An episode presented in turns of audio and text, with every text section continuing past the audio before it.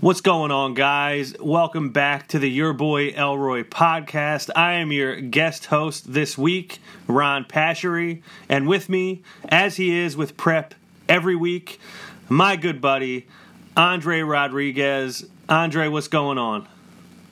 What's going on, Pash? Not too much. I'm excited for the weekend ahead of UFC action, excited for the return of Conor McGregor in an exciting fight against Donald Cerrone. Obviously, I would like to say hello to my good buddy Prep, who is enjoying himself in Mexico right now. So don't expect the exact same show you get every week. I myself am not Josh Prep Iguina. Could only hope to do my best to to fill his shoes. Um, but Andre, how are you feeling about this weekend uh, of UFC action? Uh, I'm feeling great, super excited, and uh, can't wait to start the new year off right. Same here. Uh, we'll start off with news like you guys always do. And I think the most newsworthy, noteworthy thing to happen during this week was Ariel Helwani's interview with Conor McGregor, over 45 minutes long. Did you have any takeaways from this interview with with Conor and Ariel?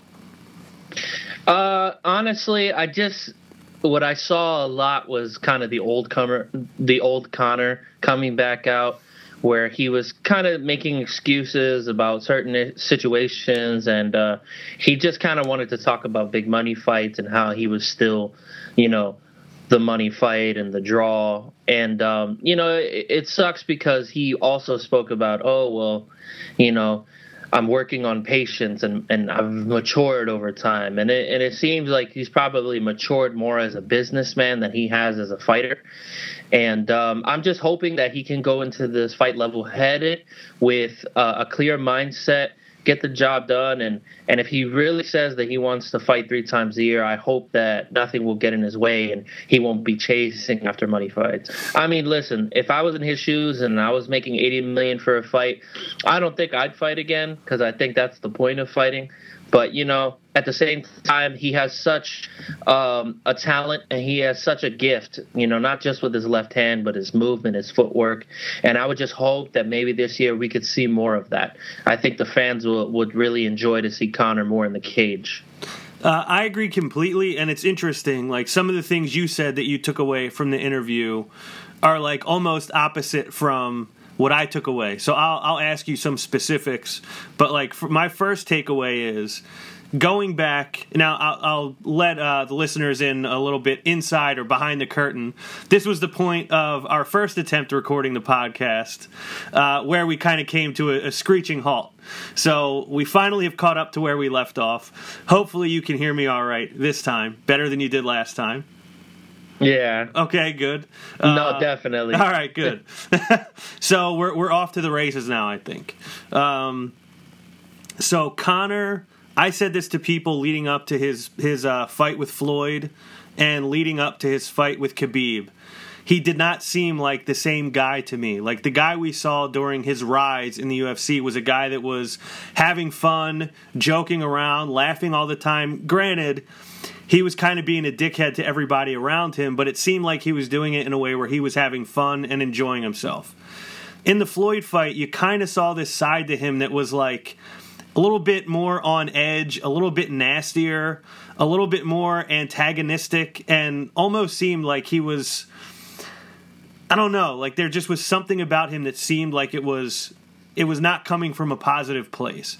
And then going into the Khabib fight, I feel like we saw that even more, where he just seemed so angry and so vicious and almost like he wasn't in control of his emotions. Uh, like he seemed legitimately angry and mad and unhappy and didn't seem like the guy we had gotten to know for all those years before.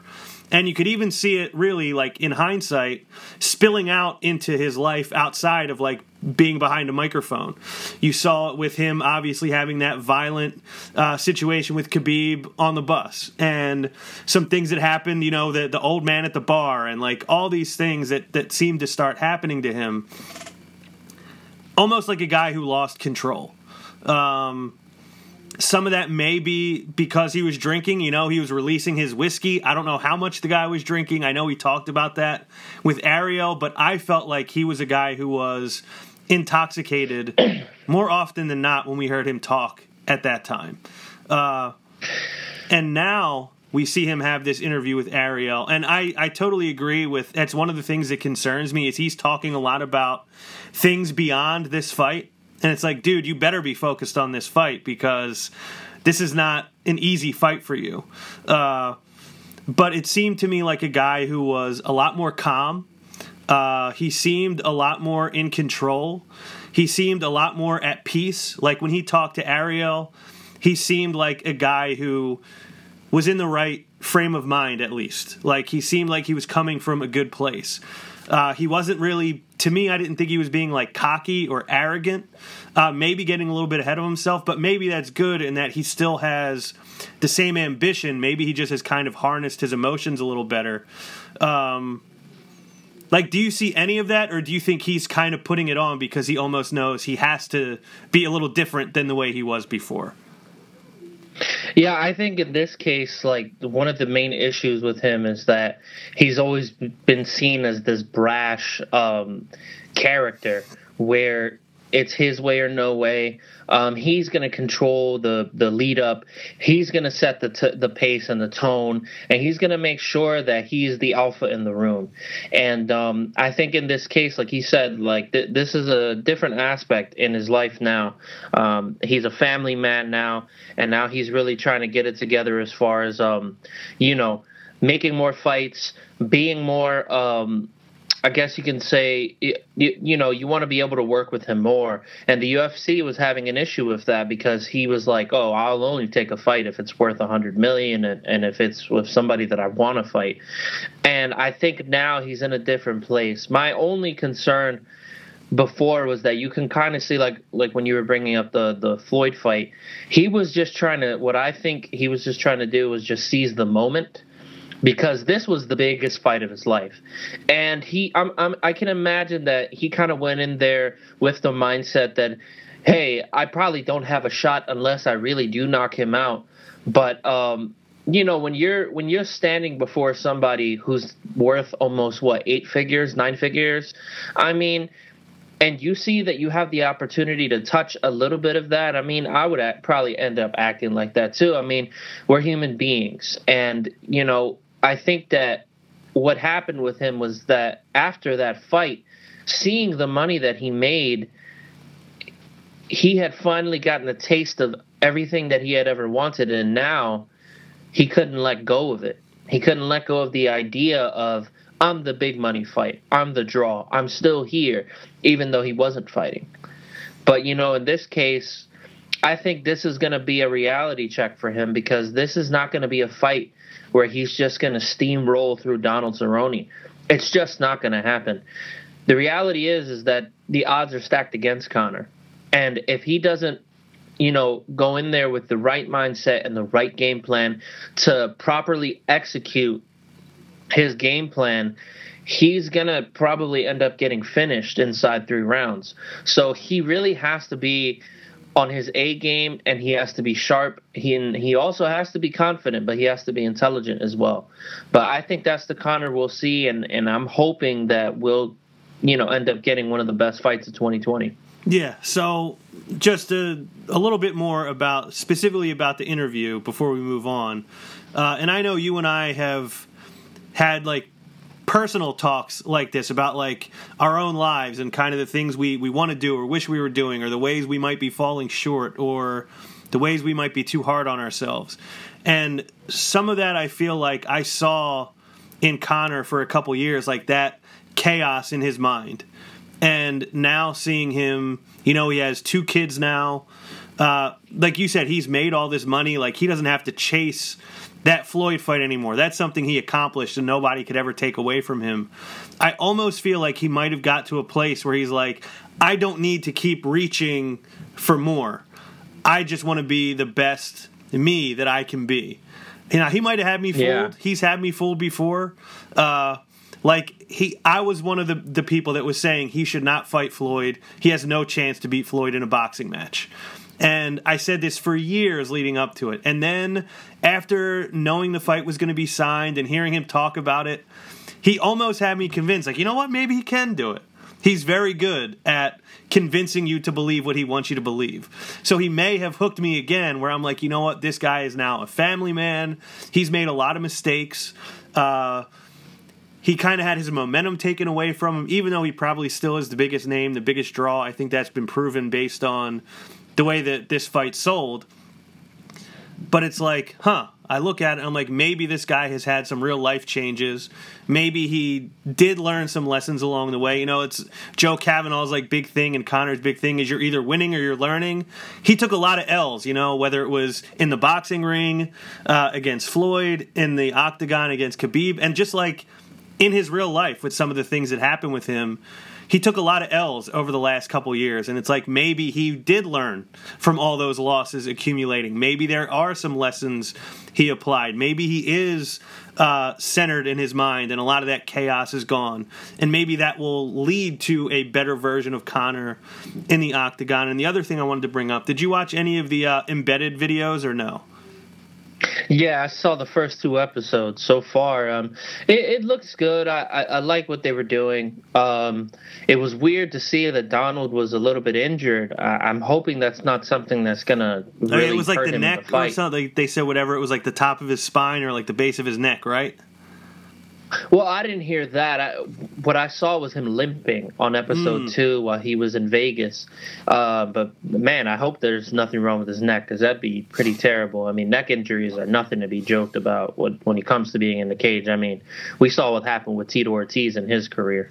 Yeah, I, the the neck thing I know when he was getting a, he was getting a massage and he, he was telling the masseuse like this is this is kind of where I need some attention, like right at the at the base of my neck. So it's probably not an injury, probably just some stiffness or soreness because he said we just had a long a long ride here. Uh, yeah.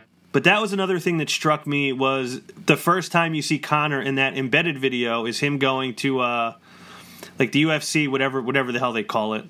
Uh, oh, the UFC PI, yes. the Performance Institute. Yes, that's where he went, and he ran into that like I don't know who the the guy was, something Smith, like the the kind of young bantamweight fighter, and the guy asked oh, for a picture. Yes, and you see Conor like. It, it was like a very human moment that I saw, and I was like, you know what? I had already seen the Ariel interview. I watched that, and I'm like, you know what? Like he has me convinced that he's like a much calmer, much more grounded person than he had been, and I don't like. We'll we'll definitely see on Saturday, like if that's true or not. But he definitely he definitely has has convinced me more than he's convinced you.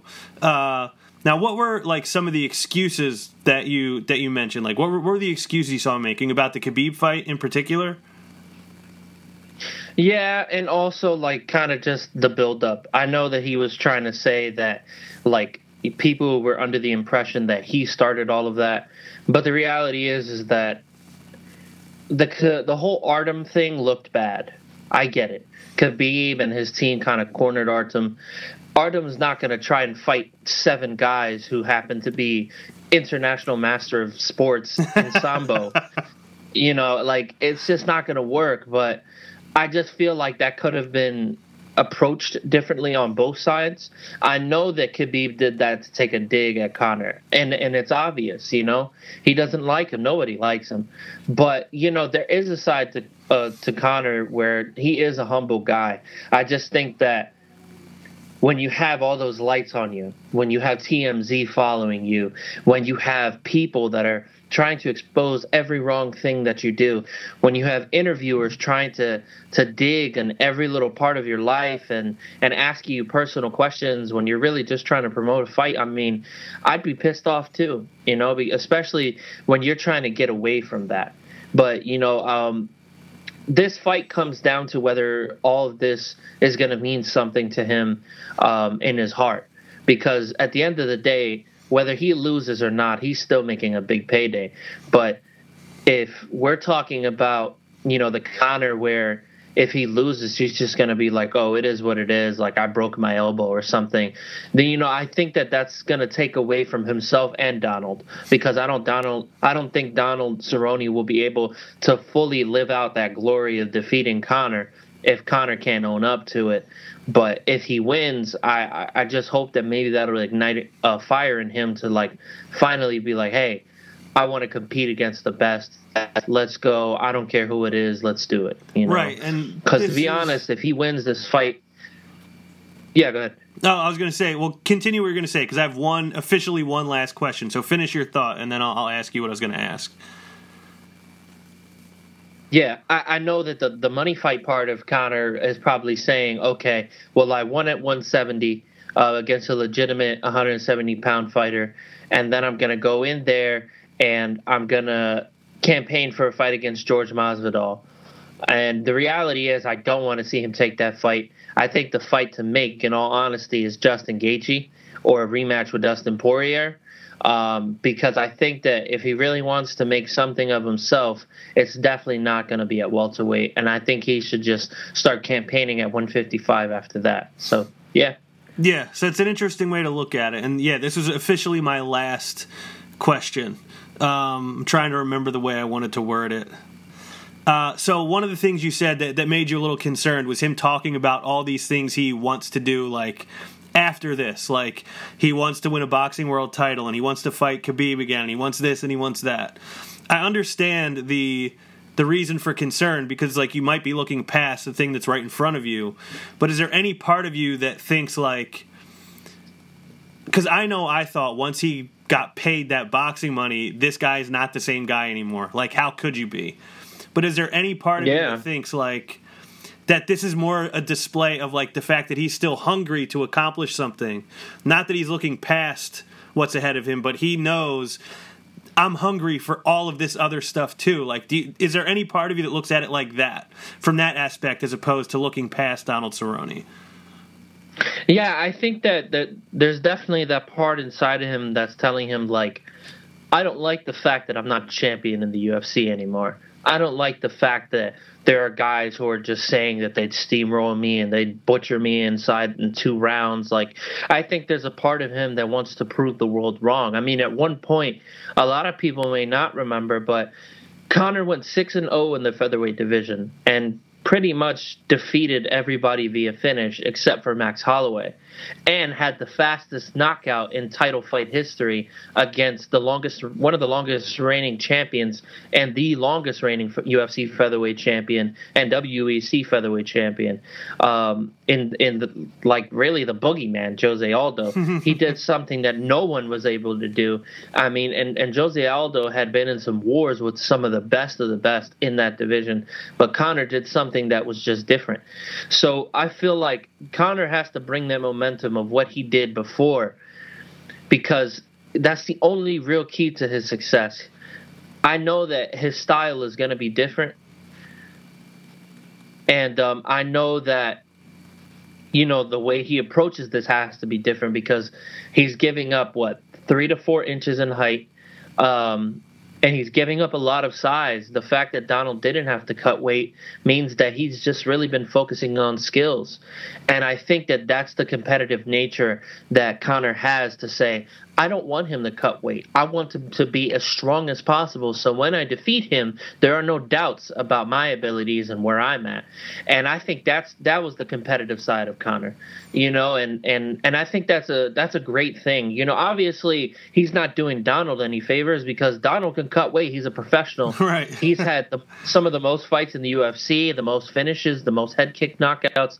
So he knows what he's doing and within two divisions almost won a title at 170 as well because if he hadn't lost to robbie lawler he basically would have gotten a title shot so this is a fight where I think that Conor really wanted to set it up to make it look like, hey, like if I beat this guy, this is legitimate.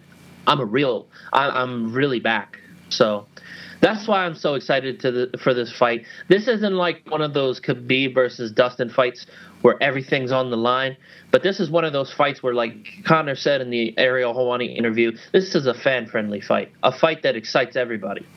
Yeah, and he's looking at it like I like the way he presented it. Like I'm happy to be fighting Donald. Like to start my my new season or whatever whatever the word he had. Like he's looking at this as like Yeah. this is the start to like the like the next thing for him, which I think is interesting. And I will get a lot of questions answered. Obviously, we'll probably talk about this fight a little more specifically a little bit later. Uh, but the next thing I wanted to bring up, and, and this piece of news I brought up because I saw something you retweeted earlier today. Uh, Robert Whittaker pulled out of his fight against Jared Cannonier due to, I believe it said undisclosed personal reasons. Hopefully, everything's all right with Robert Whittaker. You know, uh, hell of a competitor, a great champion, a great fighter, and a guy that I don't know that anybody could have a bad thing to say about. Uh, hopefully, everything is okay with him, like in his life, in his world. Um, and I don't know if we'll ever know why, and or, or if we need to know why. But Jared Cannonier. So when I, when I saw this news story, I had written a question for you, which was: Is there another fight Cannonier can get that could match this type of opportunity, like to fight a guy on that level, like a former champion, a guy who has won a couple wars against someone like Yoel Romero, who's you know clearly like a very esteemed guy uh, in the world of mixed martial arts. Is there any opportunity that could even come close to matching this? And then I happened to see a few hours ago, you had retweeted someone. Uh, saying they would like to see him get a fight with Edmen Shahbazyan, who I know you're a huge fan of because I'm, I'm pretty sure you, you, talked very highly of him either last week or the week before. Um, yeah, we spoke about him a little bit on the MMA awards on the show. award show. Yeah, um, so I was there for that one. Okay. So that seems more yeah. like that's a great opportunity for Shahbazyan more so than for Cannonier. So first, is there another fight out there that would present the same level of opportunity for Cannonier that Whittaker would? And then uh, do you think Edmen Shahbazyan is ready for that, or explain why you'd love to see Edmen get that fight? So answer whichever one you'd like to first. So I'll answer first when it comes to like uh, who he could fight that could leave him in the same position to get a title shot. Um, the only real guy that he could fight would be Darren Till. Um, Darren Till, even though a lot of people are like, oh, he hasn't legitimately entered into the title contention talks, but the reality is that if he fights Darren Till, and and the danger of Cannonier being beaten by Darren Till is very, very evident. And if he loses, that means Darren Till will definitely get a title shot. But if Janet, Jared Cannonier actually beats Darren Till, he will solidify himself as the number one contender. But here's the thing. When it comes to a fight with Yoel Romero, I don't think they'll do it because it's more of a risk for both fighters because of the um, the projection that Jared Cannonier has and the fact that they're really campaigning for a fight between Yoel and Israel right now for his first title defense. But the only other fight I would see that would make sense would be Edmen Shahbazyan because Edmen right now is on a tear. And um, although, yes, he did beat, you know, his last guy. I always forget his name. I, it's so bad that I do. I'm so bad with names. But even with beating Brad Tavares, there you go. Even in beating Brad Tavares, um, he does have to get a big fight under his belt. But here's the issue: all of the guys within the top five have all mostly fought each other, and I don't think they're going to campaign to fight a young guy like that who's coming up who could potentially steal their opportunity to get back to the title. The only way I see this fight going is Jared. Well, the only way that I see Jared and Edmen fighting is if Jared puts himself in the position that he was in when he fought Jack Hermansson. Because when he fought Jack Hermansson, Jack Hermansson was literally en route to a title fight in his next victory. If he beat Jared Cannonier, it was definitely for certain he was going to fight for the belt.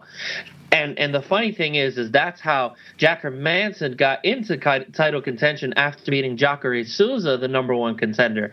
After he beat him, he propelled himself. So that's kind of the situation. But that's the beauty of the UFC. We have so many talented guys that they don't have to fight eight, seven, six, and five. They can just kind of go right up to three because the UFC is banking on them to win. So you see this almost as like a rite of passage in that division of like give a guy a shot you know, who maybe you don't know if he has necessarily earned that level yet, but like give the guy a shot and, and see what happens. Because clearly it, there's like a track record for this happening and these guys taking advantage of that opportunity. Yeah, exactly. It was like even when uh, Israel had fought Anderson, like Anderson wasn't in like title contention talks or anything like that, but he was still ranked in the middleweight division and Israel wasn't as high ranked as him. And when they fought like that propelled Israel to immediately get a shot. Not because of the fact that oh well they're banking on him to become a champion but it was because of his performance. And I feel like in a fight between Cannonier versus Till versus a fight like Cannonier versus Edmen, I think Edmen will be the, the one to shine a little more because he's a legitimate middleweight and he has a lot more tools um, to be a dangerous opponent for Jared Cannonier. Jared Cannonier is an excellent fighter, great takedown defense. He's got vicious one punch knockout power, and you know, as the as does uh, Darren Till. But Edmen Shahbazyan not only has good striking, he has knockout power. He has excellent grappling. He's young, he's fast, and he has the physical upside because he's like six three. He's got long arms. I mean, the sky's the limit for the kid. So, at the end of the day, um, either of those fights would look good for me, but I think the biggest risk would be against Edmen. So I think they'll probably make Darren Till because that will probably make more sense for Jared. And Darren Till has a little bit more like name value and name recognition to to the average fan, like because he's been around a little longer. He's been in. I mean, obviously he, his name is out there even just from losing a fight to to Masvidal. You know, like people know who he is even just because of that. So I think it would yeah. make sense to, to make that fight, but it would be really cool to see a guy like Shahbazyan get like get a shot like that. You know, similar similar to the other ones you described. Uh, two USADA related stories. Uh, one, Jessica Penne, nice Italian name, named named after uh, a form of pasta, forced to retire yeah. following uh, a USADA investigation. Anthony Pettis allegedly suing uh, suing them for a cut he sustained during testing prior to the Nate Diaz fight. Uh, so, what do you make of these two stories? Uh, and are you like a pro or anti USADA guy? I am anti USADA, 100%. I understand why they have them in place because you do have cheaters like TJ Dillashaw. And um, it really sucks when you had that in the sport where fighters there are a lot of fighters who fight clean. Some of them cut weight and it's hard for them because they don't have the IV anymore. Some of them have to be forced to fight up a weight class because they can't handle the weight cut, so they give up a lot of size and strength. And for a guy to just kind of go in there and be able to just cheat, it really sucks. But then you have the story of fighters who are clean but still get pinned for stuff even when if it if it was a tainted sub, uh, supplement, excuse yeah, me. Are you, are you including even if Jessica it was Penne in that group?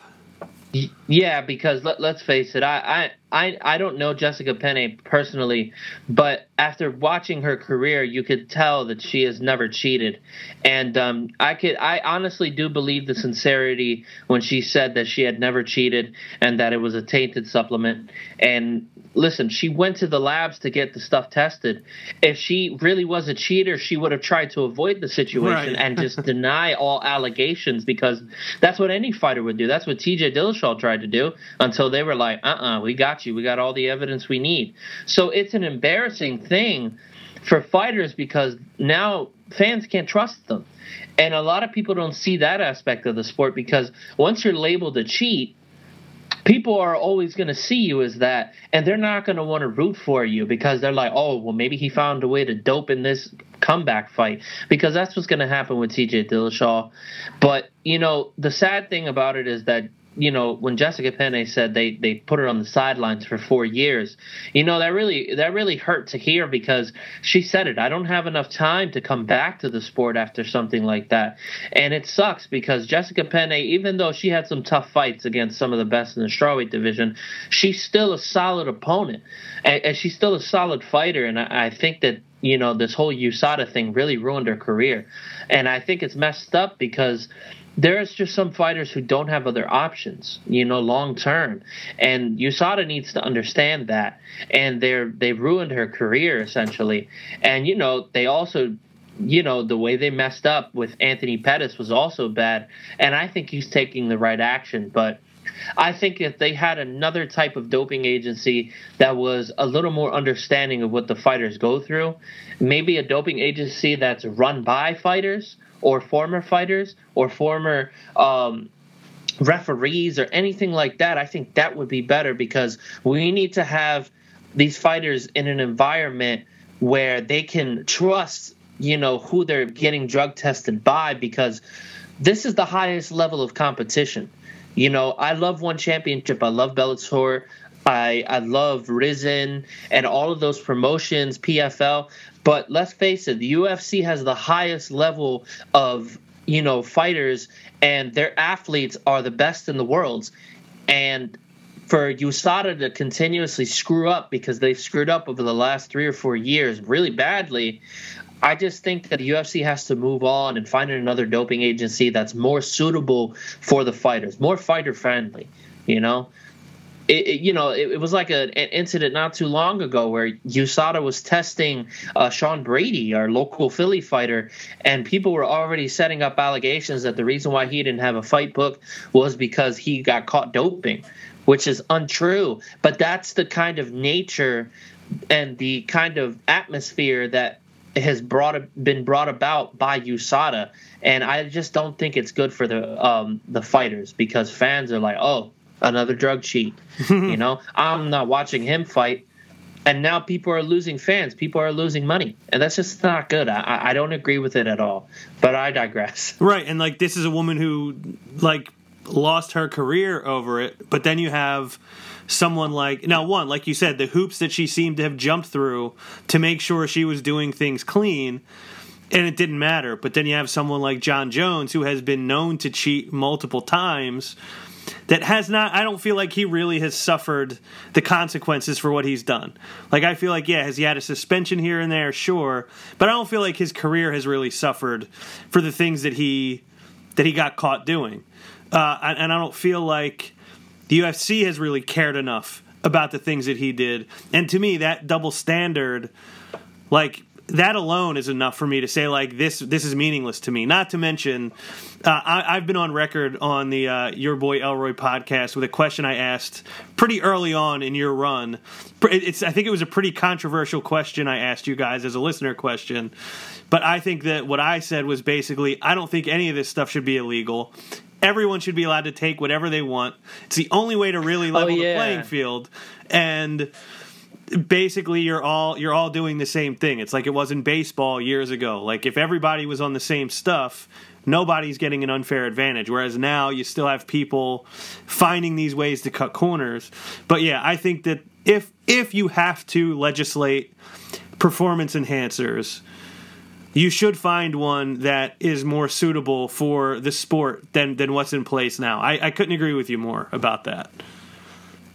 Yeah, and the thing is, like, look, I understand the the the narrative that steroids brings. I understand um, what kind of energy that that would bring into a conversation when it comes to a fighter's legacy. But here's the reality of it: even if a guy cheats, you could still get knocked out in a fight, and the steroids would mean nothing. You know, um, and that's kind of the part that people don't understand. Like, yes, it gives you a physical advantage. Yes, it will help you cut weight um, to get to lower weight classes so you can have a more physical advantage. But it doesn't matter at the end of the day because guys are still going in there and getting pieced up by dudes who are way skinnier and, and, a lot less stronger than them. And guess what? That has nothing to do with steroids. It has everything to do with pure skill. And if it comes down to a fighter going in there and he feels the need to take steroids and you lose, that's not the reason. You know, I just think that it is an unfair advantage when it comes to the weight cutting because the idea of weight cutting already to me is very like it just doesn't sit well with me. I don't like the idea of weight cuts. I just like the idea of natural weight cutting where you can lose weight five or six pounds to get into shape 10 maybe 10 if you have to and get into the shape but not have to risk like your kidneys failing on you. So i just feel like that's where the whole idea of leveling the playfield um, makes sense. Because it, for example george masvidal it's pretty clear that he could make 155 but like he said after a couple of years of continuously cutting weight his kidneys were failing and he couldn't breathe that well and he couldn't take a punch. And because he couldn't take a punch, he couldn't knock people out because he didn't have the kind of energy that he has now. And that's an obvious thing. So why not just instead of you know, trying to catch these guys for doping, just create a better weight cutting system so that way it's fair for everyone. Yeah, you might have some guys like Johnny Hendricks fighting at 185, that kind of body type, but if he doesn't have to sacrifice all that's, you know, all that uh that size because he's fighting a dude who's a natural 185er and not somebody who's coming down from 230 pounds that's that's a more obvious like um what's the word I'm looking for? That makes more sense basically because of the the lack of physical advantages now. The guy might be taller, but now that doesn't mean anything because he didn't have to cut that much weight to come down, and you didn't have to cut that that much weight to come down. But this whole doping stuff is it's insane, man. Yeah, and to me, I like I don't think these stories are going to go away anytime soon. Unfortunately, um, so Kamaru Usman uh, apparently does not want to fight Masvidal. Uh, says he hasn't hasn't earned it, doesn't deserve it, hasn't beaten anyone that is ranked within the top six, or, or so I believe is what he said. Why the hell would you not want to fight this guy? Like outside of a Conor McGregor fight, this is the biggest payday you're going to get. Like, what is wrong with you that you would not fight this guy, other than the fact that you just are afraid he, you're going to lose to him? What? Can you think of any legitimate reason why you wouldn't want to fight this guy? The implications. Well, let me not even go there. I'll say I'll just be plain about it. I'll be very blunt.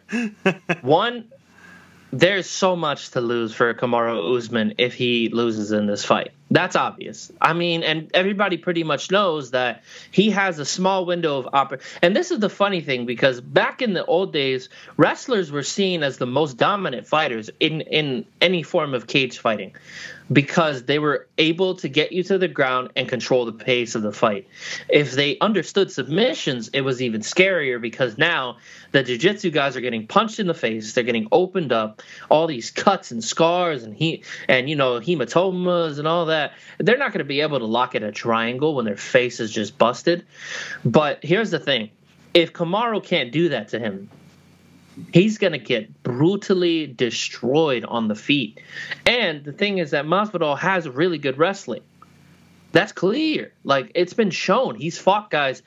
His first fight back at 170 in the UFC, he fought Cesar Ferreira, who's a black belt in Brazilian Jiu-Jitsu. Now he was coming up from 155, and guess what? Cesar was coming down from 185, and you could clearly see the whole the whole size advantage that Cesar had. I mean, we're talking literally, it looked like when you're playing the UFC 3 game and you put an open weight match and you put two guys, a lightweight and light heavyweight. Like, that's how crazy it so, was. Yeah, two guys and guess like what? they're from different weight classes fighting in the same. Yeah. Legitimately, that was one of the biggest, like, real moments where people were like, damn, like, Masvidal is really small. And he knocked Cesar Ferreira out. That's the kind of power that Masvidal has. He can put somebody nearly twice his size down with one shot if he really wanted to. And Kamaru knows that that's a huge risk for him. But the other risk that that falls into this is that when he loses to Masvidal, he has to go back to the grind again. Right?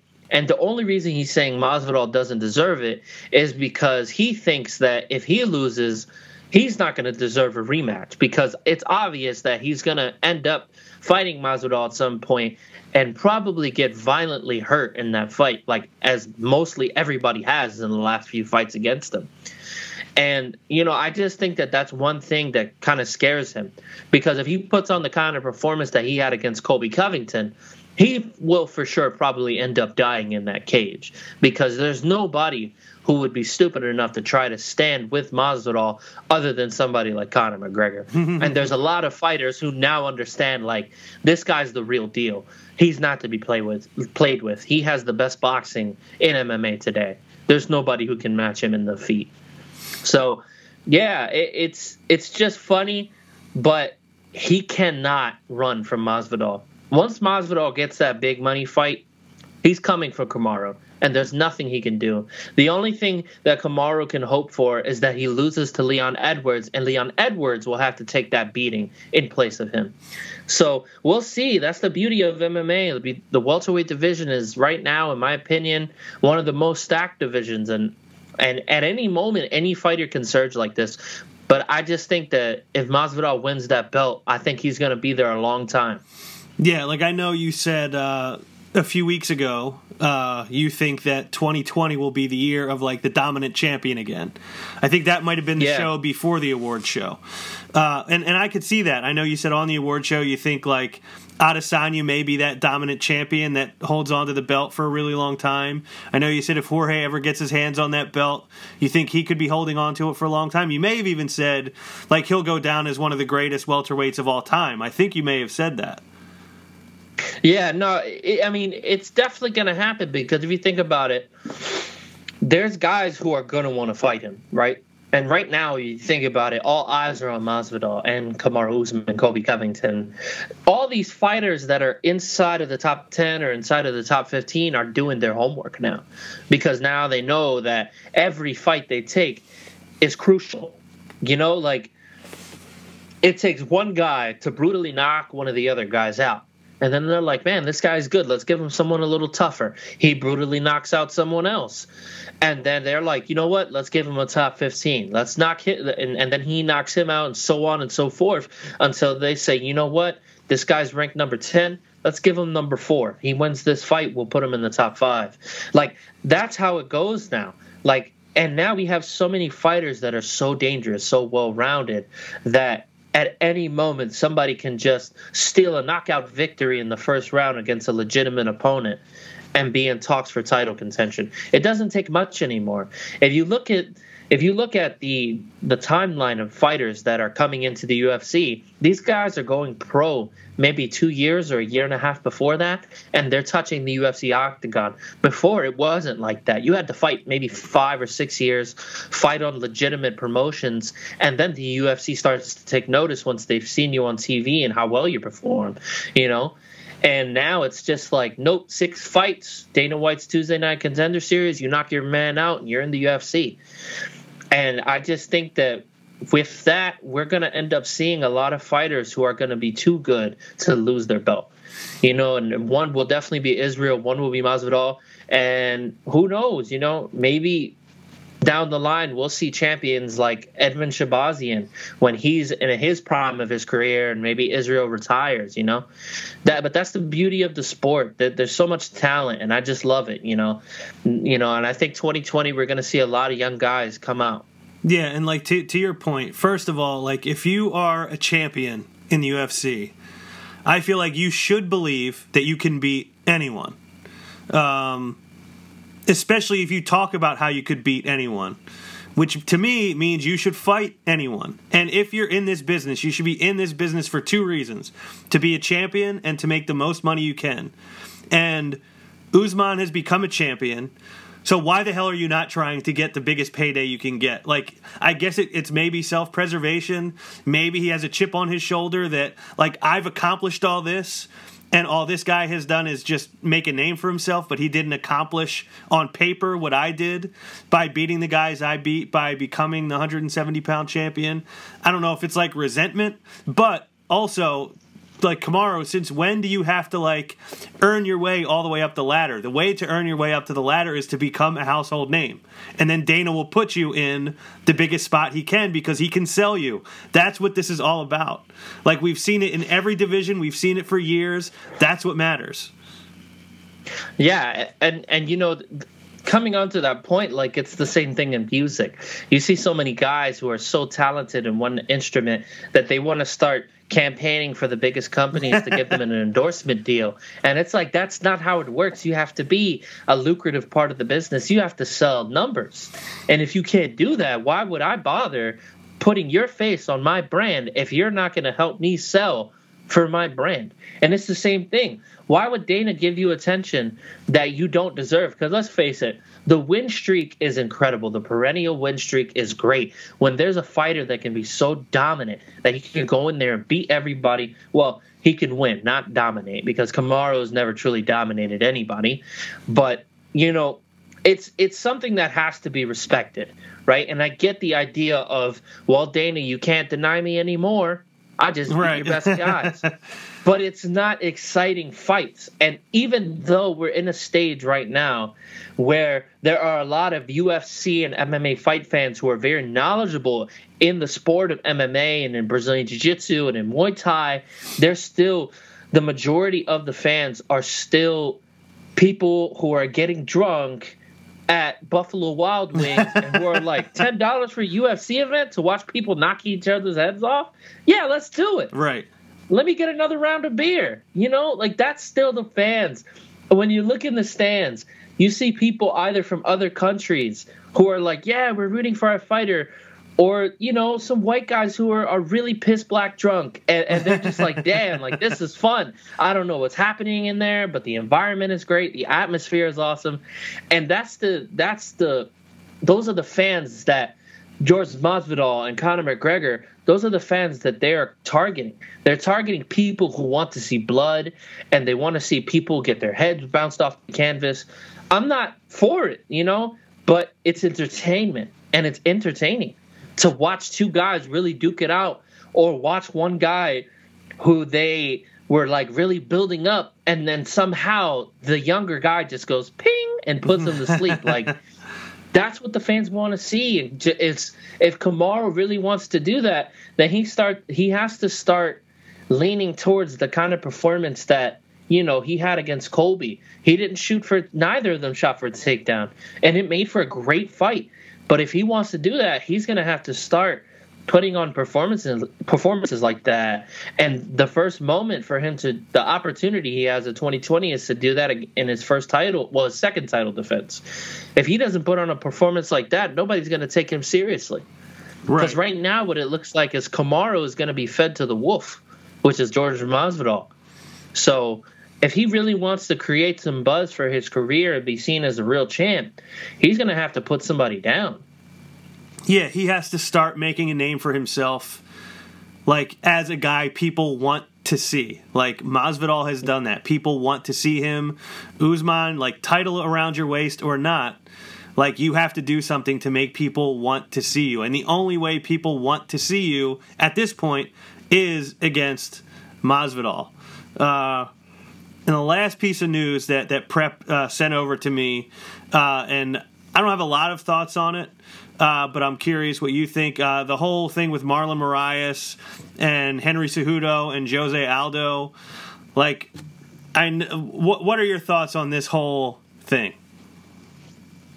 Um, it's silly. It's silly, and it, at the end of the day, it doesn't matter. Um, not one of those three guys can defeat Petr Yan or Corey Sandhagen, and um, or Aljamain Sterling because Aljamain has looked excellent in his last few fights, and I think his striking has finally caught up with his grappling, which is very scary because that young man is an excellent grappler, and um, yeah, I don't really care who keeps that belt or who campaigns for the fight.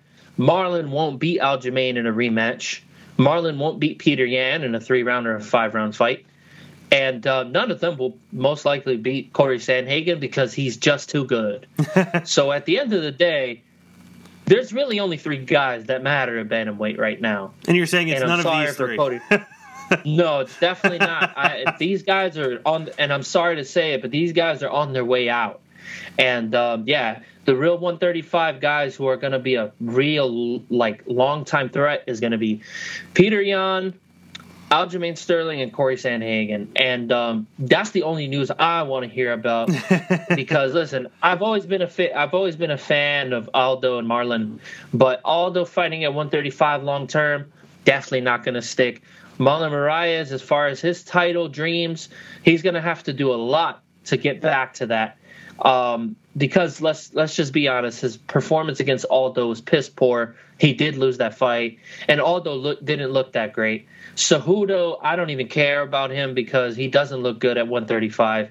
He got lucky with Marlon because Marlon, you know, built up a lot of lactic acid in his arms. He he gassed out, you know. But um, Cejudo fighting any of the guys that I named that are important, he'll probably get sent to the hospital like five minutes after he gets knocked out or choked out. So it, there's just no point in even you know uh, giving this energy because I don't I really don't care for any of these guys. Fair enough. And for me, Henry is way too corny. Like he th- that promo he shot by the pool a few weeks ago to me should have had his title stripped. Like he should be done yeah. as a champion in UFC after that performance. Uh, fight announcements. Uh, a few were sent over to me. Uh, we have Kevin Lee versus Charles Oliveira. Uh, the, the Venezuelan vixen Juliana Pena versus Aspen Ladd. Arnold Allen versus Ooh. Nik Lentz. Eric Spicely versus, I don't know if I'm going to say this right, but Punahele Soriano.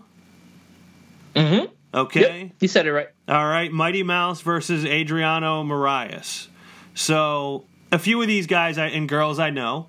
Uh, Kevin Lee, I've been a big fan of for a long time because I think he's got this level of like charisma and personality. I love the idea that he's like this kid from Detroit that I think he could like appeal to a certain like younger type of fan that maybe does not see themselves always reflected in MMA and I think Kevin Lee can appeal to kids like that next generation of fighter to come up and I think he's a really talented guy.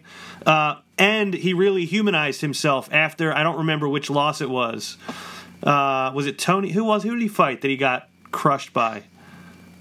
Uh, Rafael dos Anjos okay, at 170 yeah. pounds.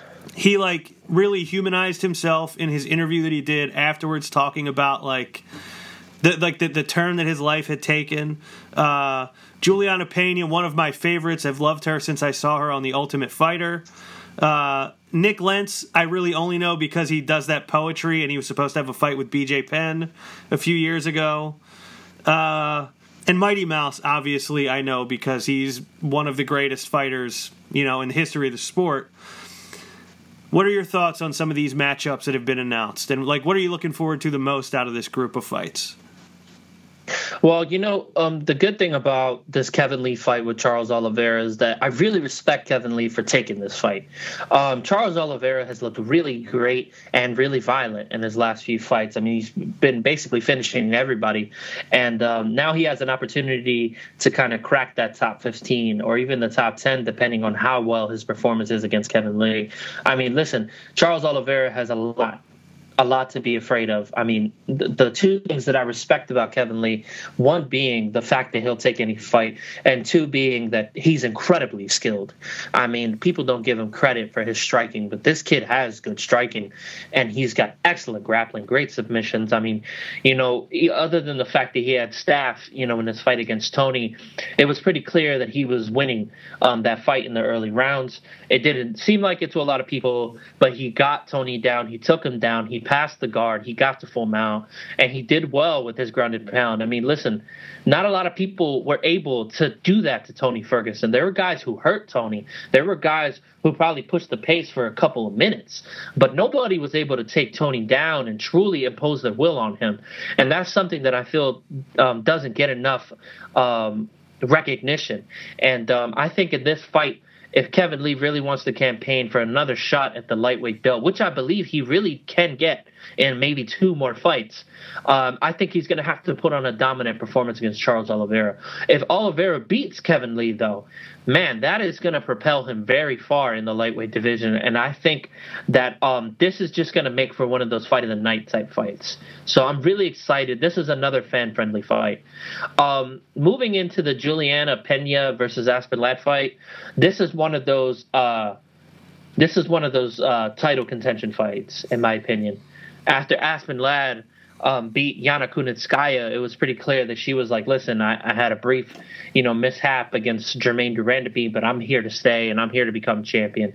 And now with Juliana Pena, you know, going in there and fight, fighting uh, Nicco Montaño and beating her, a former champion, you know, this is just uh, this is just an opportunity for both of them to truly put their stake in 135, especially with what's been going on at 135 with the with Amanda Nunes. So I'm really looking forward to this fight, and I think that it's going to be a great grappling exchange. You know, this is something that that I personally enjoy when I look at UFC fights. You know, um, it's just like the fight coming up with Demian Maia and um, Gilbert Burns. Like, I love that fight. it's just going to be an excellent grappling exchange. I loved um, Demian Maia versus Ben Askren, so it's going to be good. Um, Arnold Allen. Arnold Allen, he's one of my favorites at 145. Um, this kid started training at TriStar and uh, there's just been kind of this theme that's been happening in the last two years where some fighters have gone to TriStar and their entire style has changed, but for the better. And they become better for it. Firas Zahabi, and I've said this how many times on the podcast? Firas Zahabi, not only is my favorite coach, but he's the true mastermind um, as far as being the best MMA head coach of all time. And um, I think that he just changes fighters' mindsets and makes them believe that they can beat anybody in the world, and he gives them the tools to do that, just like he did with Kevin Lee. And I think that in this case, I think that Arnold Allen's going to shine against Nik Lentz. It's a great fight for him. Nik Lentz is a is a veteran of the sport, still winning and doing really well. So I want to see what he's going to do against somebody who's not going to back down and not just going to get hit and not try to swing back or you know what I mean, try to push the pace. I, I I'm I'm liking this fight for Arnold Allen, and this is his opportunity to finally make a claim at featherweight. Yeah, uh, yeah, that's an exciting. It's always exciting when you can kind of see somebody start to become somebody. Like obviously mm-hmm. we see all these guys on, you know, preliminary cards and undercards, but when you could see a guy start to become somebody, that's always fun to, to watch that develop. Exactly. And and uh I guess well, not I guess this is a huge fight, but to touch on the Mighty Mouse versus Adriano Moraes uh, fight, um, this fight's only going to go one way, in my opinion. Um, this fight is going to go the same way um, the Mighty Mouse versus uh, Wilson Reis fight went. Um, Wilson Reis is obviously a Brazilian Jiu Jitsu champion. I think he's like a fourth or fifth degree black belt, and obviously he was very deserving of that title fight. But um, DJ is just a different animal when it comes to MMA. You would think, oh well, DJ is going to stand and strike with Hilson because Hilson is obviously a very high level black belt, and if he makes one mistake, he's going to get submitted. That did not happen in that fight. not only did Demetrious beat him up on the feet, but he took him down. He passed his guard. He submitted, he, well, he asserted his dominance as the top man and, and really started damaging him with vicious, vicious ground and pound. And when he saw the opportunity, he got the armbar in the finish. And that's exactly how this fight with uh, Moraes goes. I know a lot of people are probably assuming that Moraes has a chance to upset Demetrious Johnson, but Demetrious Johnson is just too good for these guys.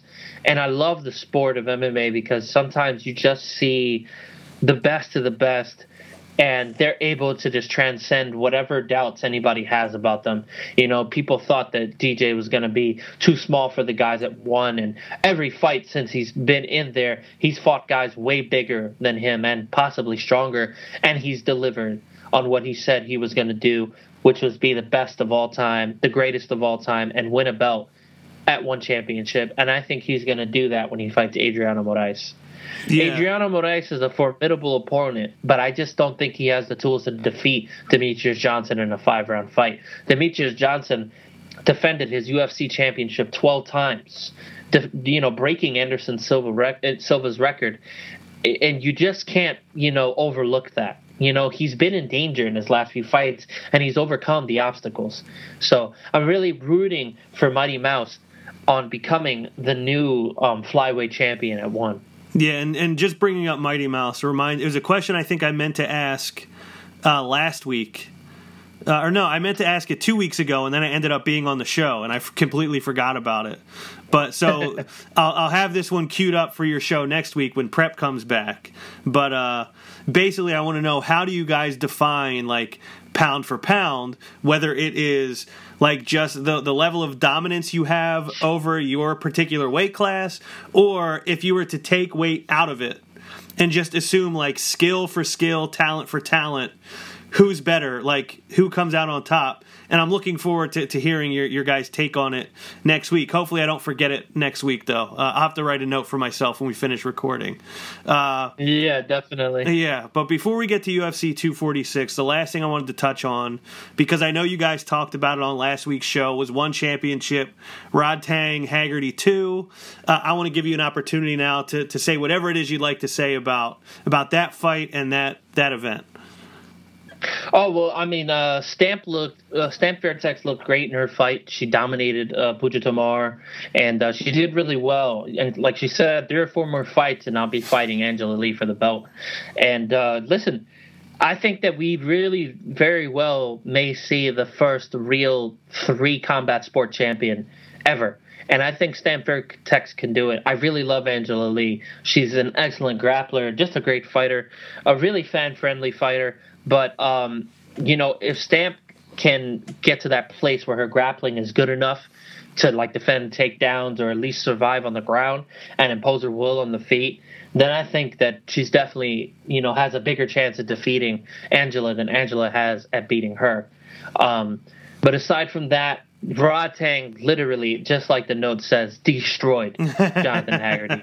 and you know what? I mean, I got to give hats off to Jonathan Haggerty because he really did try his best. But Rodtang is a different animal. And unfortunately, um, Rodtang gets better every fight. You could see it. He knew that in the first fight he wasn't aggressive enough. He was feeling um, Haggerty out, and he kind of just wanted to see what he was going to do, see what Haggerty was going to throw at him. And even though he had won the belt, he knew that Haggerty was going to come back even stronger. But Rodtang did what he does best. He went back to the drawing board. He's a really aggressive, not only an aggressive uh, kicker, but he's also an aggressive um, boxer as well. I mean, his style is Muay Thai, but his hands are very heavy, and he knows where to put them. You know, especially that famous liver shot that he throws. I mean, listen, he sends guys to the hospital with that left hook to the liver. And you know what? Um, it was only a matter of time before Haggerty was going to take an effect with those shots. So I just think it was a wonderful performance, and I can't wait to see him perform again. Yeah, so one championship. I, this is probably I'm like really rooting for that promotion. I want to see them be successful and continue to grow and become like a legitimate like worldwide promotion where they're you know that where they could be kind of on the level with UFC. Definitely a promotion I need to to pay more attention to and I need to start investing more time in. You know, I know Angela Lee, I know Christian Lee, I know a few of the of the fighters they have under contract, but I've never sat down and watched an entire uh, one card. And I just haven't kept up on it enough. So maybe that's that's like one of my MMA New Year's resolutions is to like invest more of my time and energy into one championship. Well, hey, the beauty of one championship is that uh, all of their biggest fights are on Bleacher Report, and you can watch them for free as long as you log in and sign up. I mean, that's what I do. I signed in via Facebook, and I just watch all the events there. Um, but yeah, I mean, I, I love one, and once they finally submerge themselves into the United States market, um, they're going to be huge, and I and I can't wait to see that. You know, they have so many great fighters there, and um, there was another fighter that that I almost forgot to bring up, uh, Thanh Le.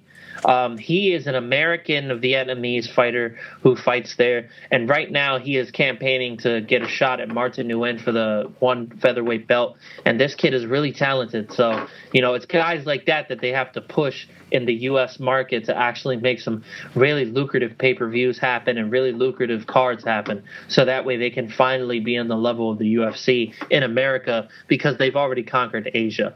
So right. I can't wait to see that and uh, I think 2020 might be the year that they do it. Yeah, and it's one of the things that I'm like very appreciative of the Your Boy Elroy podcast for because even though, like I said, I don't watch the events, I have not put as much time into it. You guys at least keep me aware of what's going on there. So it's like it never really escapes my mind because every week, pretty much, you guys make some mention of it, and I'm aware of something that's happening. So, so thank you to you and Prep uh, for that. Uh, are you ready to talk a little bit about UFC 246? Absolutely.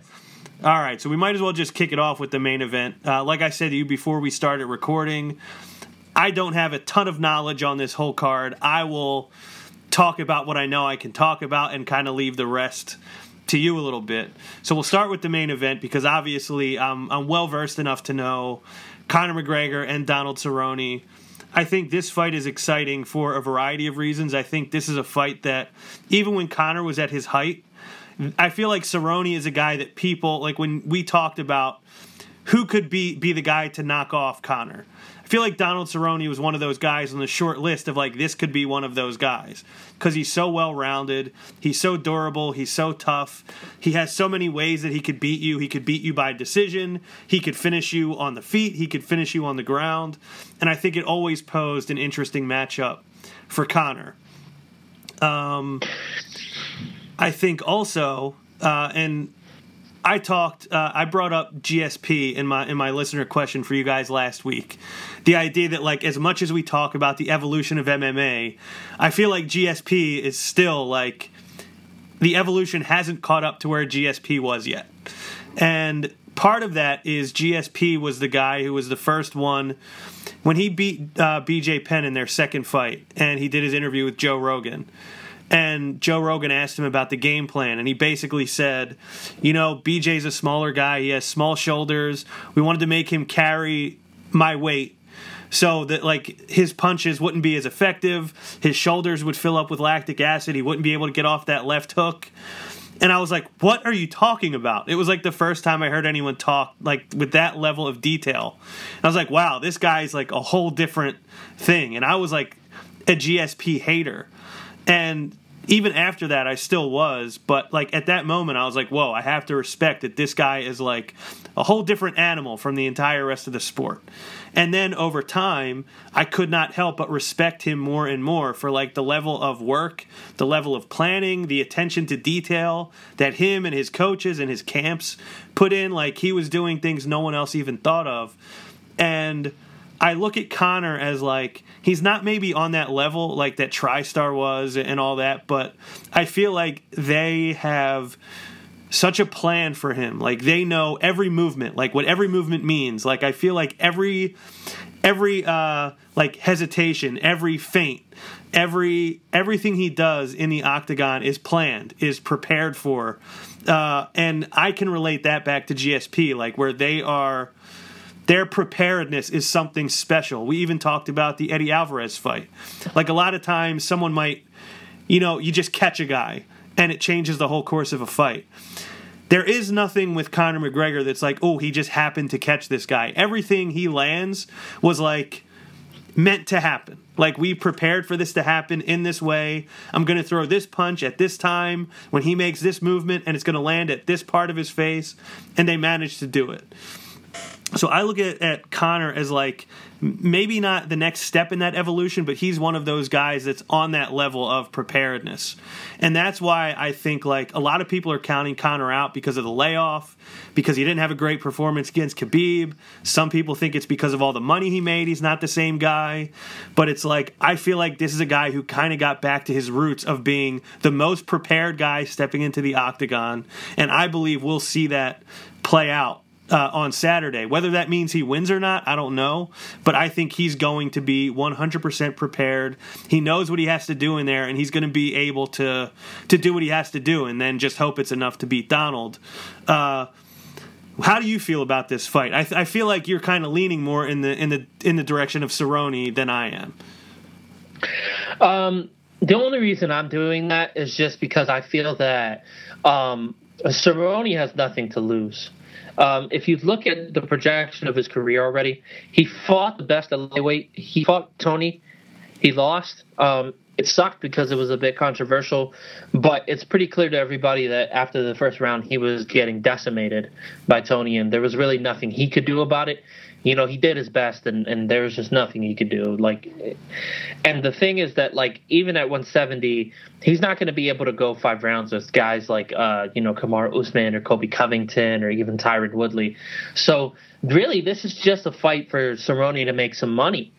And uh, there's nothing wrong with that. You know this is a big fight he and earned for for to sure. kind of say Oh yeah, yeah. I mean, listen, he's the one of the most winningest um, guys in the UFC. Um, he has the most finishes, most knockouts, and I know they've been pushing that as a real like selling point for this fight. But um, at the end of the day, like you know, Donald deserves this. You know, he never really got a chance to touch that that gold. So for him to at least touch the green, at least that counts for something. he got one know? of the colors that you want. yeah, uh, he he got one of the colors, and at least he could be one of the guys. Like you know, when he's a grandpa, he can be like, "Hey, well, I fought Conor." You know, yeah. that that's something for for him to be proud of. And if he wins, that could push him into a, another direction. I mean, Cerrone's not done but you know, whether he wins or loses, you know, it, it, you know the the leaning of who wins and how important that is really goes more towards Conor than anything. Because if Conor wins, technically that's going to push him back into the contender spot where he can fight anybody and get a title shot and it sucks that it's like that but you know i just feel like cerrone's got what it takes um, one of the biggest issues that a lot of people are obviously overlooking is, you know, Cerrone's size. And listen, it's not just height. He's a big dude. How is Conor going to fare against somebody who can literally push him back on the cage and just dominate him in the clinch? You know, can he stop him from doing that? Can he dominate Cerrone in the clinch? We don't know, but I just feel like if he doesn't do what he has to do in this fight, um, to win, I think Cerrone's just going to pull out a decision or probably submit him. So, um, all in all, I think it's just an exciting bout because we get to see either Conor in trouble and overcoming adversity, Cerrone winning, or an all-out brawl on the feet. And I think everybody, whether we want Cerrone or or Conor to win, everybody really wants to just see a hell of a fight where these two throw it all out on the line.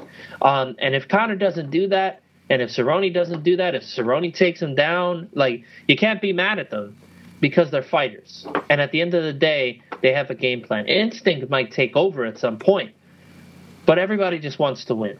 And you can't take that away from a fighter, you know, especially in such a dangerous fight like this. So either way, um, I will pick Cerrone as the winner, but you know, like I said, if Conor wins, it is what it is. You know, as long as it's a great fight, that's all I care about. That's the only reason I'm watching the event because I want to see great fights, and we do have some pretty great fights on this card. So. Yes, uh, awesome.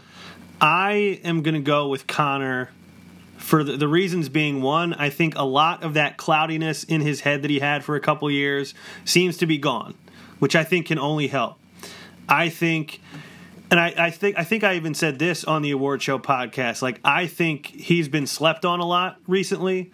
Like I think he's rededicated himself in a way that people have not realized yet. Um, yeah. And I think Cerrone. I don't expect Cerrone to go out there to like quote on go out there to like win the fight. There probably are things he could do to like use some of his physical advantages to help him win the fight, but I think he's going to go out there and, like you said, try to put on a show with Conor. Yeah, and I think that benefits Conor because I, I in in that instance, I feel like Conor's footwork, his positioning, his ability to control distance, uh, his like quickness, his precision are going to be enough to win the fight, especially because I do wonder a little bit, and tell me if you agree or disagree with this. I wonder if Cerrone has gotten to that point in his career that guys get to where their chin is not the same as it used to be. And we've seen uh, Cerrone get rocked in his last two fights. And I don't know that we won't see Conor do the same thing. Like, do, you agree or disagree with that? That that Cerrone just might be at that point in his career where he can't withstand the shots that he used to be able to. Yeah, no, honestly, like, uh, and if he can't, he has George Masvidal to uh, thank for that. Right. So, I mean, it, it's tough because that could very well be a huge factor. And he said it himself. He said, "Listen, why wouldn't I stand with one of the best?" Well, he knows the risk. And listen, if by some chance that Conor knocks him out with the first punch he hits him with, I mean, Cerrone understands that. You know what I mean? Uh, it, that's just part of the game. You know, the beauty of it is that Cerrone's lost before. So he knows that going into this fight, he can take risks. He can take a punch, and he's really confident in himself. Um, and that's what I like about this fight. I mean, both guys understand the risks, but if they could just put on a performance where you get a standing ovation at the end, win or loss, like that's great. And the only thing I'm really looking forward to is is if fight if this fight goes to a decision, and obviously one of them gets picked as the winner at least both of them can kind of hold their right. hands up high and give each other hugs and be like, "Hey, man, great fight! This was awesome." That's what I like to see in the sport of mixed martial arts and any combat sport. I like to see two guys after they duke it out truly show each other respect, not just as uh, martial artists, but as men. You know, because it's not easy stepping in there. You know, it takes a really bad physical toll on your body to step in there and get kicked multiple times in your femur bone and your calf muscles. It takes a lot to catch oblique kicks to the knees, potentially tearing your ACL or MCL or LCL, your meniscus. It takes a lot to get punched in the face. it's not fun. It's not fun to nearly get your arm torn off or get choked out mm-hmm. unconscious, mm-hmm. you know? But that's the beauty of it, man. Like these guys are going in there and putting it all out there, and and I can't wait to see, you know, the highest levels, you know, going against each other. Yeah, I'm excited, and and to your your what you said about respect, like we've definitely seen Conor show more respect to Cerrone leading up to a fight than he's probably shown to anyone else. Like I can't remember yeah. him being this respectful to an opponent as he's been to Cerrone, which is kind of cool to see. Like I I like that he appreciates what Donald has done, I like that he made good on his word. Like I forget what fight it was that he talked about Cerrone saying like I'll I'll fight that guy. Um, and I'm happy that that Conor actually stepped up and is fighting him uh, for a fight that's going to be pretty dangerous for him. Uh, but uh, Anthony Pettis versus Diego Ferreira. Uh, Pettis obviously been around for a long time, has had some wars, has had some exciting matchups. He had a really fun, you know, two round matchup with Nate Diaz not too long ago, uh, where I think Nate Diaz's yeah. size kind of got the best of him. Uh, Ferreira, I feel like he had. Did he have a really good fight on uh, the Khabib Poirier card? Uh yeah, he did. Um I'm trying to remember the person's name. So I'm just gonna take a quick look real quick. Mm-hmm. Um so his last fight was in Russia. I'm I'm sorry, in uh, Abu, Abu Dhabi. Dhabi. He ended up fighting somebody from Dagestan. Uh, yeah, so it was Mairbek Taisumov, and he won by unanimous decision. I remember the fight in brief stints. Um, he was really beating the guy on the feet. He did get a couple takedowns, but overall, he just kind of outclassed the guy. I think the guy, because he was from Dagestan and they were in Abu Dhabi, I think he was expecting a win, uh, like to win, and I think he just overlooked Diego, and Diego took advantage of that, which is great. And I think that if Anthony Pettis does the same thing, then Diego Ferreira could win. Um, if not, then you know uh, Diego's going to be in trouble. I mean, Anthony Pettis is a great fighter, great grappling, great striking. Um, you know, he's got the high flying techniques. He's very unpredictable, and he can knock you out with anything. So um, overall, I just like this fight. It's definitely a good main card matchup. So uh, you know, hats off to the UFC for putting that together. I know a lot of people didn't think that this fight made sense, but for a guy like Diego Ferreira, who's been in the UFC for a while and is trying to make a name for himself, this is the perfect fight for him to fight uh, a fellow legend in the sport who's been in the sport for nearly 13 years, and he gets to really shine in this fight if he wins and potentially call out a top 10. So, yeah, awesome. Yeah, so it's going to be, I think, a really fun fight. Stylistically, I think it'll be a fun fight. It's always fun to watch Anthony Pettis fight. I mean, he's called Showtime for a reason. Uh, the only thing is, do, do you see a path for either one of these guys to ever end up in title contention? at this point. Like Ferreira, I think is like 34 or 35 years old. Like we said, Pettis has been around a long time. Are these just guys who can be good fighters that can fill out a card, or do you think there's any potential for them to be a little more than that for either guy? Um, in order for for like Pettis to make a late run, I mean, he really has to be on his A game. I just don't think he can beat the best guys in the world right now. I think with all the damage he's taken in the last few fights, I think that took a toll on him. He took a lot of damage previously when he was a champion, like especially when he fought, you know, uh, Max Holloway and Rafael dos Anjos. And you know, sometimes it, some guys just can't handle that kind of damage to their bodies, and that's okay. You know, it's not their fault. You know, it's like I said, it's not easy getting punched in the face, but um, you know, I don't think that these guys are going to be able to get to title contention. Um, if Diego Ferreira does, he's going to be have to, you know, take a page out of like Leon Edwards' books, where he's just kind of like does what he needs to do to win. Um, but I just don't know if he's going to be able to do that against the top five.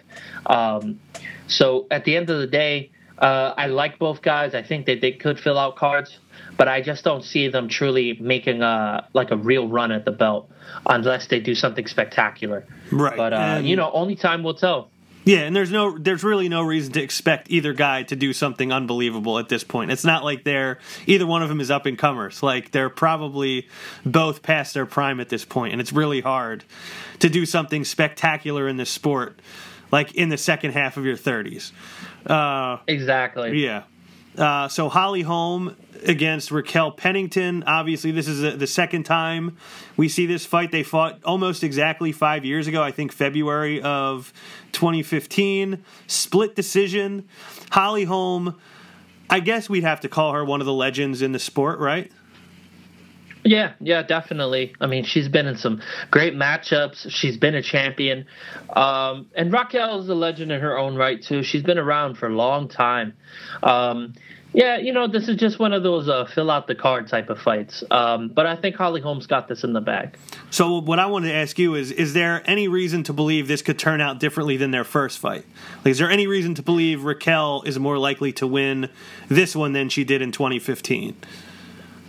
No, um, the the reason being because uh, I just don't see how Raquel has evolved as a fighter, and um, I think Holly still is learning and growing as a mixed martial artist. We saw it when she fought Megan Anderson uh, at 145. Clearly, she gave up a lot of size in that fight, but was able to take Megan down and kind of use the clinch game to secure a victory. And I think that, you know, I think she's evolved as a fighter and she'll be able to implement her game plan and really execute it a lot better than Raquel will. Um, Raquel's still a solid fighter, but I think Holly Holm's just uh, at a higher tier than her right now. And I think for me, if, if it ever feels like a coin flip, like it, go, it could go either way, if one of the two fighters is uh, associated with Jackson Wink or TriStar, I almost always will lean towards that fighter because I feel like they will always find a way to like whatever that little advantage you need to take a 50-50 proposition to like 55-45 in your favor, they'll figure out how to do it and they'll find a way to implement that on the night of the fight.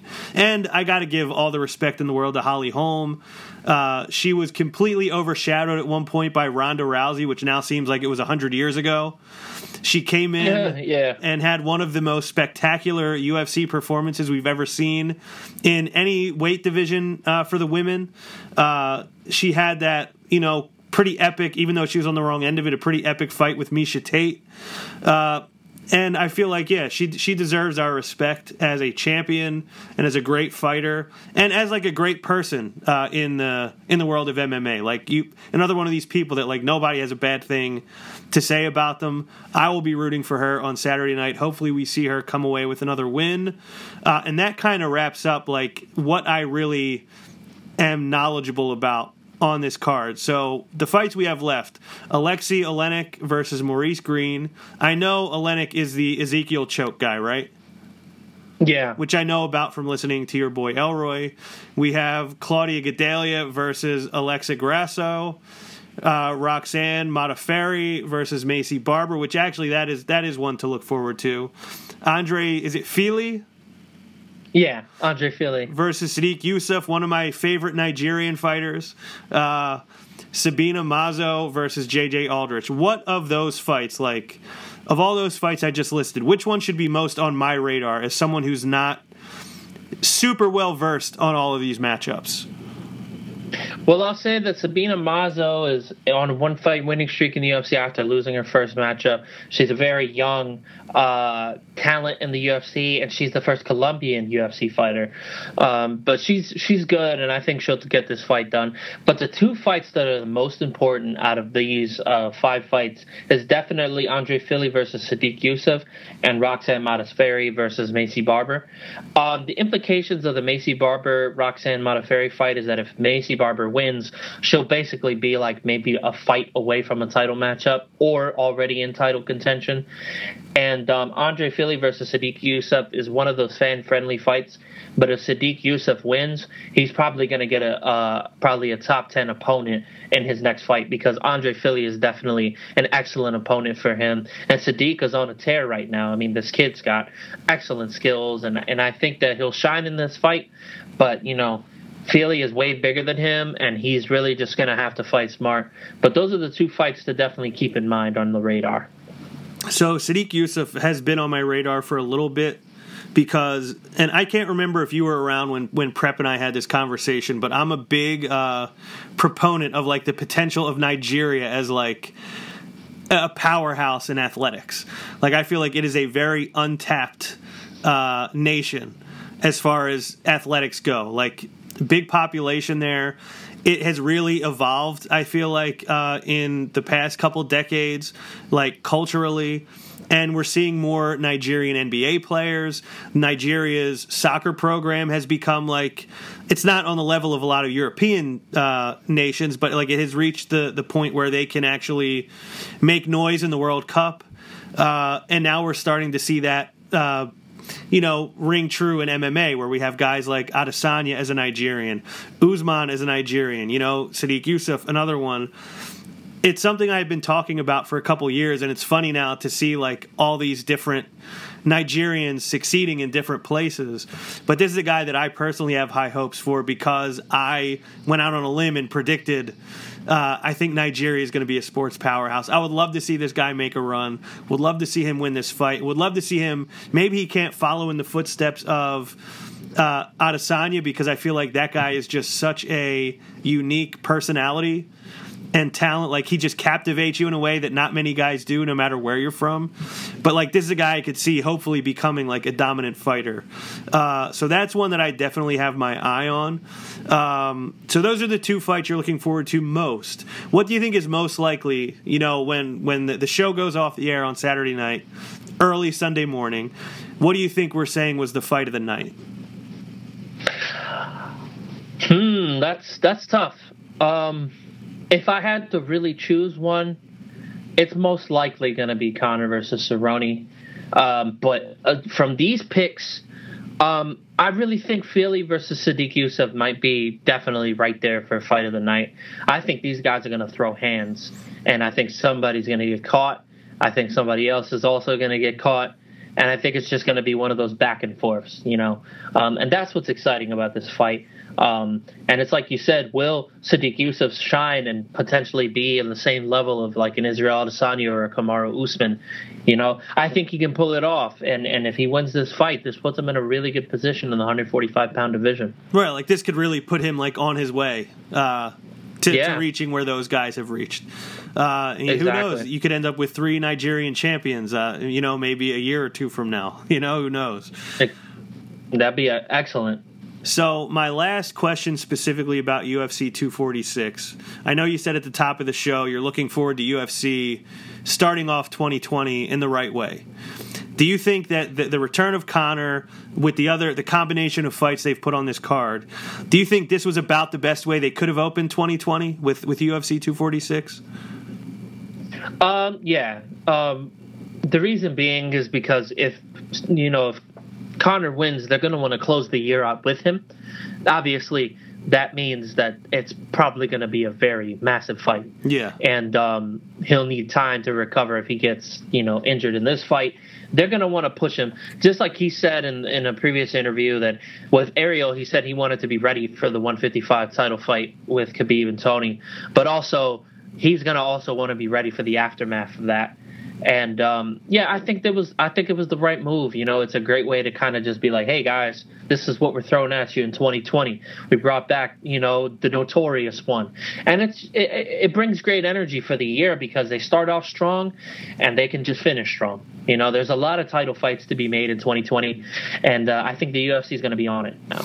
Yeah, if you could bookend your year, like start the year with the biggest name in the sport and close the year with the biggest name in the sport. Plus, if he does fight three times, you're looking at you have the middle of the year with the biggest name in the sport. That obviously would be huge for UFC as an organization to be able to to get a January, you know, maybe June, December uh, schedule out of Conor McGregor, if, especially if he could win the first two, and you could be closing out the year with him in like a very prominent position at the end of the year. So yeah, I think this is a great way to start the year. Not many guys that will get the hardcore fan whether they love him or hate him, and the average kind of casual fan excited than with a Conor McGregor fight, especially after we haven't seen him in so long. Uh, and then we have a listener question, I guess, to close out with. Uh, this comes from your boy Elroy himself, Josh Prep Iguina. With all the attention on Conor McGregor uh, for the for this fight week, which fighter on the card has the most to gain? I think it's obvious that a Cowboy win would be the best case scenario as far as upsets, but I think a dominant performance uh, from Sodiq Yusuff could shed light on his dominance of that division to come. So, like, yeah, w- with that being said, who do you think has the most to gain at UFC 246? Um, I'd like to see the Sadiq Yusuff um, idea, and I, and I agree. Um, but I think given the implications of this Maycee Barber Roxanne Modafferi fight, I think that if Maycee Barber puts on a dominant performance, she's basically right there. And you know she's going to call out Valentina if she wins. So I think the one to really gain in this, even though she's not on the main card, is definitely Maycee. There's going to be a lot of eyes on her. There are some doubters and you know I, I ended up almost making a, a meme out of myself on Twitter talking about this fight because people apparently thought I made a mistake and people apparently thought I didn't know the difference between a split decision and a unanimous decision. I goofed it on that part, but you know if you know even with a unanimous decision victory, if maycee can pull off a victory against the caliber of, of opponent like Roxanne um, this could literally propel her right into that fight. So it's great. It's great for the sport, and I'm I'm hoping that she can pull it off. I'm not counting Roxanne out, but I just have to be honest about what the odd makers are, the uh, you know the the betters are thinking of. So uh, yeah, I think that Maycee Barber might have the most to gain in this. So I definitely can't answer with Yusuff because that's basically what Prep's feeling was and I, am yeah. not going to answer the same thing as you just answered. So I'm going to go with an unconventional answer and say that I, even though this kind of goes against the spirit of his question, I really believe Conor McGregor has the most to gain from Saturday because if he loses, I don't know what there is left other than him just getting some fights and collecting some paychecks. But if he wins, or or disappearing. right, or disappearing, which is you know kind of what we talked about a couple weeks ago. Uh, but I, w- I went on record as saying I thought he was going to fight two or more times in 2020 based on the fact that I believe he's going to win on Saturday. If he wins on Saturday, and if he wins in the fashion we're used to seeing him win in, that guy will be able to to call whatever shot he wants. Like going forward this year. Like if he wants Masvidal, he probably gets him. If he wants Usman, he probably gets him. If he wants to to get Khabib again, probably gets him. If he wants to go to 145 and get that belt back, probably gets that if he wants it. So I think that guy has the most to gain on Saturday because Saturday could be like the end of the Conor McGregor we thought we knew, or it could be the rebirth of everything everyone thought he was two years ago. So that, like I said, it maybe goes against what, why Prep was asking, but I want it to be a little bit different and not just kind of echo what the two of you both said. Um, so, Andre, anything you'd like to add before we close it out? Uh, thanks for doing this. This was a great episode. Um, it started off a little rocky with some technical difficulties, but I'm really glad. I'm really glad that it turned out the way that it did. So yeah, thanks for doing this, man, and uh, it's always great to have you on. Oh yeah, well, thank you for having me. First of all, two, you're welcome. It was my pleasure to do this. Uh, I have a lot of fun talking about MMA. Like I said uh, on the award show, you guys have kind of reignited my passion for MMA in a way that it hadn't been for a few years. So I'm always excited to get to kind of talk to you and prep uh, about MMA when I get the chance to. Um, and I guess the last thing I'll close with is something Prep always says. Uh, enjoy the fights this weekend. If it's your birthday, happy birthday. Uh, and actually, I'll let you plug your, your social media first. Oh yeah. well, everybody, you can find me as the name Flow State Dre on Instagram and Twitter. You can also find me on Facebook as my regular name Andre Rodriguez. And thank you for tuning in. And the your boy Elroy uh, social media is it at YBE MMA? YBE, yeah, YBE MMA podcast. Okay, so find the Your Boy Elroy podcast there. You can find Prep at Elroy Prepson, all one word, I believe he says every week. I believe that's Yeah. the way he phrases it. uh, you can find me at Ron Pasceri, R O N P A S C E R I, also all one word. So I false start a little bit. I'll do it again. Enjoy the fights this weekend. If it's your birthday, happy birthday. I am Ron Pasceri. Thank you to Josh Prep Iguina for letting me sit in for him this week while he enjoys the sun in Mexico. Uh, and for uh, Andre Rodriguez, uh, we will see you next week.